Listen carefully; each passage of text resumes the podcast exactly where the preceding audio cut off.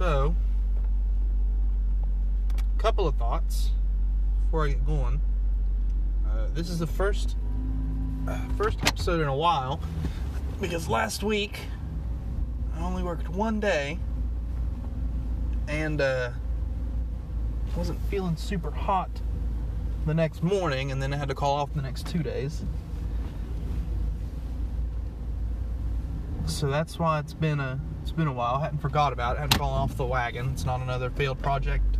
Not another failed project just yet. Um, there was something else I wanted to say before I got into what I want to talk about, and um, I don't remember what. Oh, I'm driving a different car. I'm driving the Juke, so I don't know if the audio is any different. Um, I don't know if it sounds better, if it sounds worse, if it's louder, if it's softer. Um, in any event, my voice is kind of shrill, so um, it's probably pretty annoying, anyways. Uh, so one of the th- thing I wanted to address today, I'd been thinking about it for a couple of weeks, and then forgot about it and then just now was trying to rack my brain about what I wanted to talk about, and a friend of mine recommended um, the corona hysteria, the coronavirus hysteria. My, corona. And probably partially joking, was recommended to me. But I got to thinking that one thing I wanted to discuss was just how powerful fear is in our lives. And this is really prevalent right now for a number of reasons. It's really prevalent because of the coronavirus. It's the thing that everyone's afraid of. The first death in the States. Coronavirus has claimed its first American life, you know. Um, so people are kind of freaking out a little bit right now.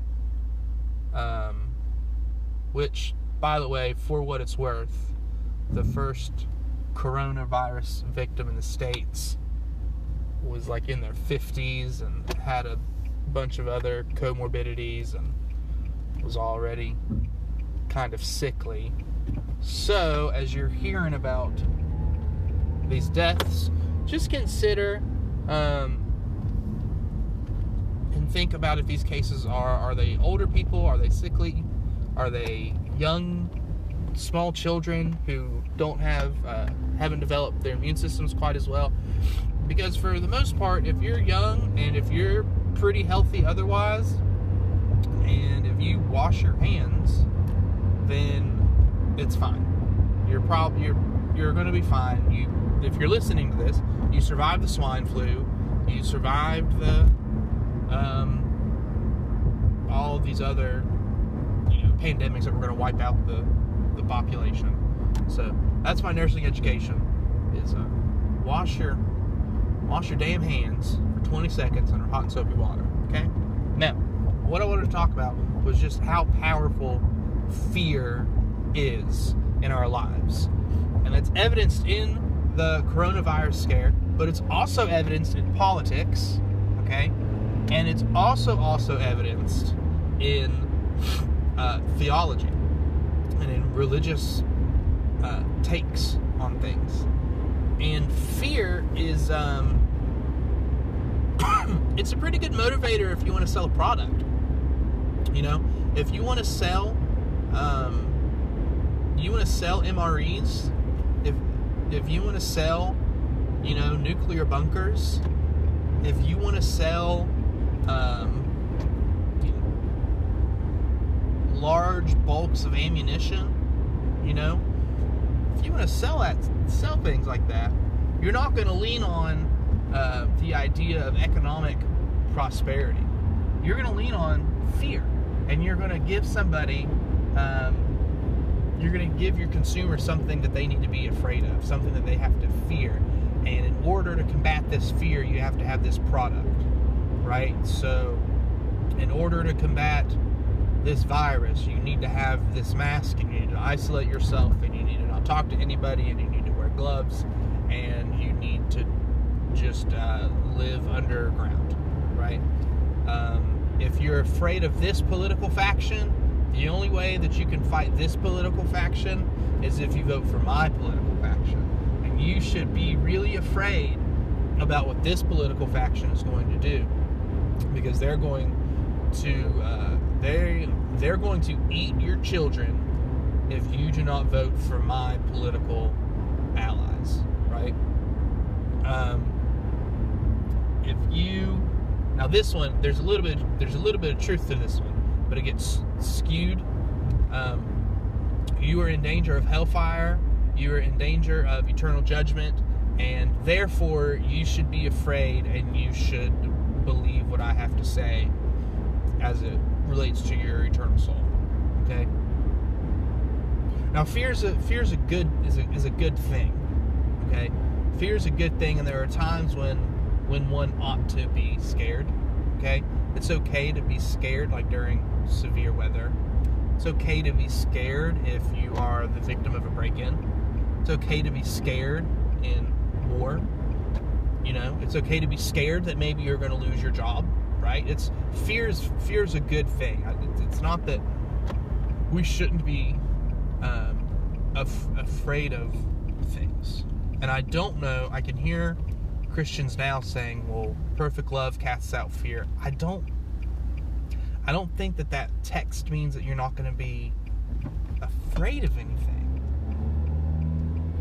And we don't have a, a perfect love for anybody or anything right now. So, um, but fear is one it's an it's an emotion and like all emotions anger happiness joy sadness uh, what you know whatever emotion you can think of they are good right your your emotions are good and the reason that i can say that they are good is because they are from god okay god has made us to be we are creatures of reason.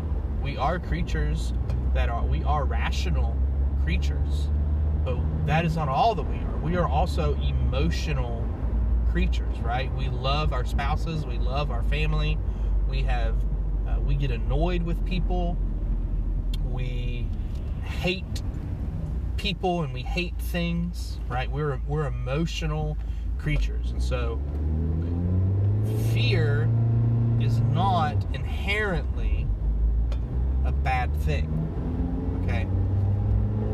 But it gets skewed and it gets capitalized on for products and for um, politics and for religion and for those sorts of things. And that's when things start to get really wonky. That's when things start to get really sketchy and really scary. And that is especially, especially true for Christians when Christians are motivated by fear, when they're motivated by the things that scare them, and when that fear is not the fear of the Lord, when they're not afraid, when they do not fear the Lord, but they're afraid of um, another Great Depression, or they're afraid of not being able to pay for medical bills, or they're afraid of not being able to pay for college debt, or to pick on conservatives, they're afraid of um, not having the ability to defend themselves, right? They're afraid of not being able to express themselves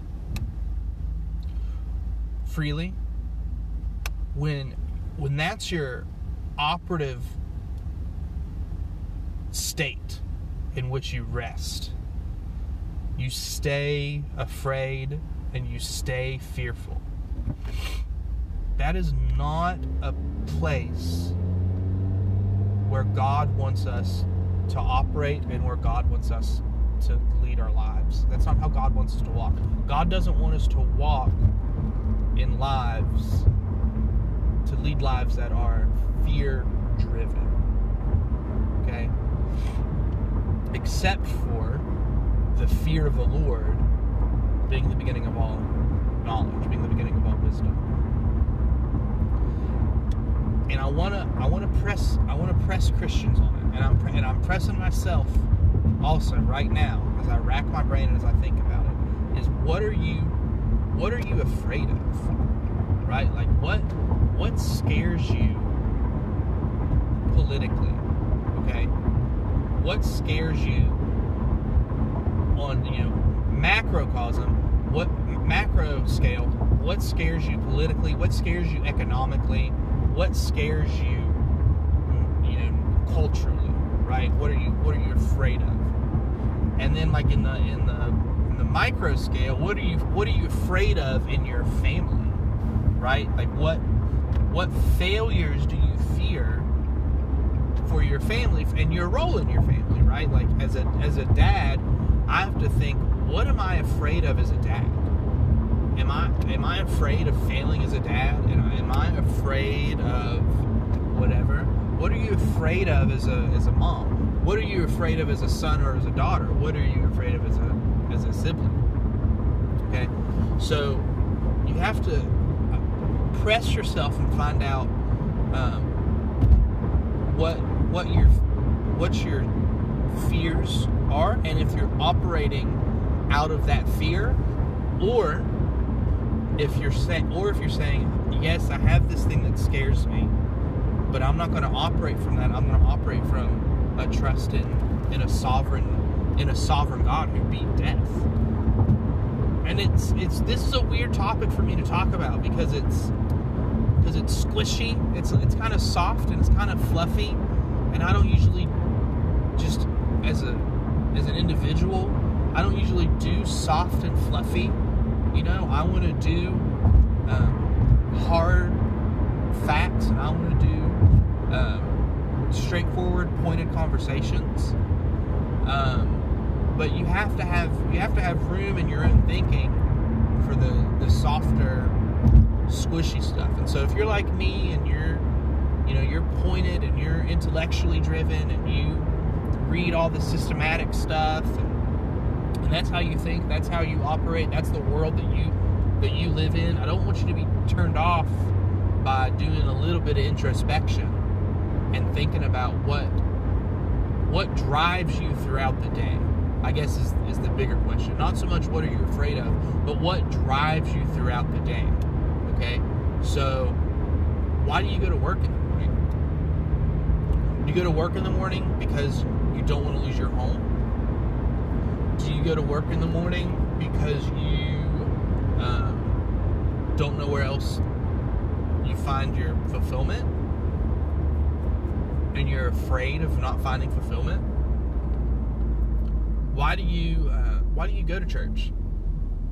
Do you go to church because you have that unhealthy fear of God, in which you see Him as just this uh, angry, abusive, tyrannical dad that when he comes home he kicks the dog as opposed to an actual biblical, rounded, healthy fear of the Lord. And so, and I, when you think about the question, what drives you? Okay, what drives me? You say, Anthony, if it's not fear, if I, I you know, I'm just naturally inclined to be afraid of whatever it is. I'm naturally, I'm naturally, I'm a fearful person. That's just how I operate. So, and you're telling me to not. How ought I operate? And I want to say that you, if you're you're a Christian, you're a believer, and that's, I mean, if you're listening to this, you probably are. If you've made it to this episode four or episode five or whatever, if you're a Christian and if you're a believer, I want you to to not be to not lead a life driven of fear, but to just lean in to a healthy trust of a father who loves you and who sent his son to die for you.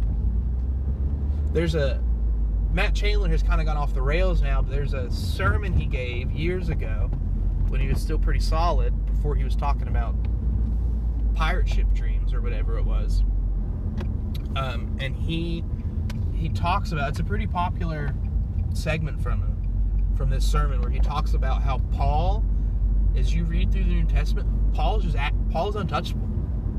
You can't touch Paul. You can't stop Paul in his ministry to preach Christ and Him crucified to the Gentiles.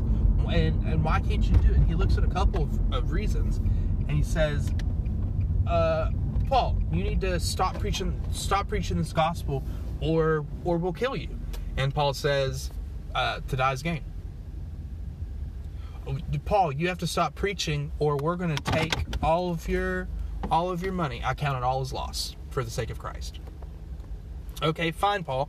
Uh, we'll, we're gonna we'll we'll beat you then. And he counts himself uh, worthy of of of suffer. He counts it as a, as a joy to suffer for the sake of the gospel. And so what? So you, so they just you just leave him alone. You you leave him alone, and he's going to go preach his message. He's going to do what he wants to do. And there's a there's a sense in which Christians if you're a Christian, you have that same kind, you have that same freedom. Paul's no different than you or I, right? In the sense of Paul was a, a was a a blood bought believer, regenerate, blood bought, who loved the Lord. And his freedom is found in the fact, and our freedom is found in the fact that our God has God came in the flesh, died, and then rose again and ascended to heaven and is coming back for his people. And so and that should that should and I understand that it doesn't. It doesn't for me either. But that should just like what do you have to be afraid of? What do you have to fear in your ministry to others? What do you have to fear about what people think of you? What do you have to be afraid of in terms of providing for your family? You have nothing you have absolutely nothing to be afraid of because that same God that beat death, the same God that conquers death, calls you his own. And you are in him. And so when the when the world the world wants to wants to be is just drawn to fear because the world doesn't have that same kind of unshakable hope that we have as believers. The world doesn't have anything. They have what they what is what is in front of them, what they see in front of them, what they taste and and can touch, and then nothing. They have no hope for a future. They have nothing in front of them. If they die, that's all. They don't have anything to look forward to.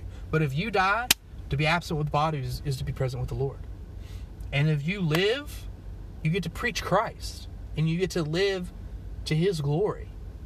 And so I just want I, I had no idea that this is the direction that my brain was going to go today. But I just want us to see the the freedom that comes in just the basic with the basic Christian faith is. It's absolute a lot when you think of the Christian faith, if you think about it in terms of lists of do's and don'ts and and, and that's that's certainly an aspect of it. There are things that you do, there are things that you don't do, there are things that you ought to do, there are things that you are prohibited from doing. That's certainly an aspect from it. But it is ultimately a liberating faith. We are liberated, we are free from sin right? As much as we're slaves to righteousness, we're free from our sin. Death has no hold over the believer. If death can't touch you, what are you afraid of today? Why are you so afraid of the coronavirus? Why are you so afraid of the 2020 election? Why are you so afraid of global warming? right? Why are you so afraid of, of all of these things that the world is telling you you ought to be afraid of? You ought not be afraid of those things. And it's not to say that viruses are not important and that elections are unimportant and that um, being good stewards of the earth is unimportant. But if you're operating in a place of fear, I won't come out and say it. If you're operating if you're operating from a place of fear, you're in sin. Paul says if, if you don't do it from faith, it's sin. If you're not doing it from faith, it can't honor God. God wants you to live a life of, of faith and of, and of trust in Him in all things across the board from from your finances being managed to the education of your children and, and child rearing to who he who he sets up in political office, who he establishes in political office. Whoever's in office, it's God's will. Whoever is in office, that's God's will for his purposes, okay? Um trust him in safety getting to work and back. God wants you to trust your father in all things. And so I just want to first of all exhort you and and and just press on you that if you're operating from a place of if you're operating from a place of fear and if you're just constantly walking on eggshells in every area of your life or in a vast majority of your life or in any area of your life you're walking on eggshells and you're scared it's not only uh, slavery not only is that slavery not only is that you wanting to be in control and not only is that really a form of self bondage, but it's it's sin because it's not trusting God. And the great news about it is that when Jesus died for you, Christian, he killed that fear. That fear's dead. You died in Christ. Your fear died in Christ. Now, as a new believer, you don't have to be afraid of anything. You don't have to be afraid. So don't be. And don't live your life in fear. I think that's timely. I think we need that. I think we need it. I know I need it. And if this is just for me, and if nobody else listens to this because they've already forgotten about me in a week, that's fine. If this is just for me, that's okay. But I hope that this this encourages you. I hope this gets you to think and to do some introspection. Thanks for being patient with me. If you're listening again, thanks for checking this out. If it's your first time here, um, I'm on Twitter at A Ray Whitlock, W H I T L O C K. I'm on Facebook as Anthony Ray. Um, I'm here on Anchor. I think now I'm on Anchor, Spotify, Google Podcasts. I don't know if it's on iTunes or not. It's on Pocket Casts. Um, thanks for listening, guys. I hope this is helpful. I hope this is this encourages you in some way. I hope that you're blessed. Um, and I'll see you guys next time.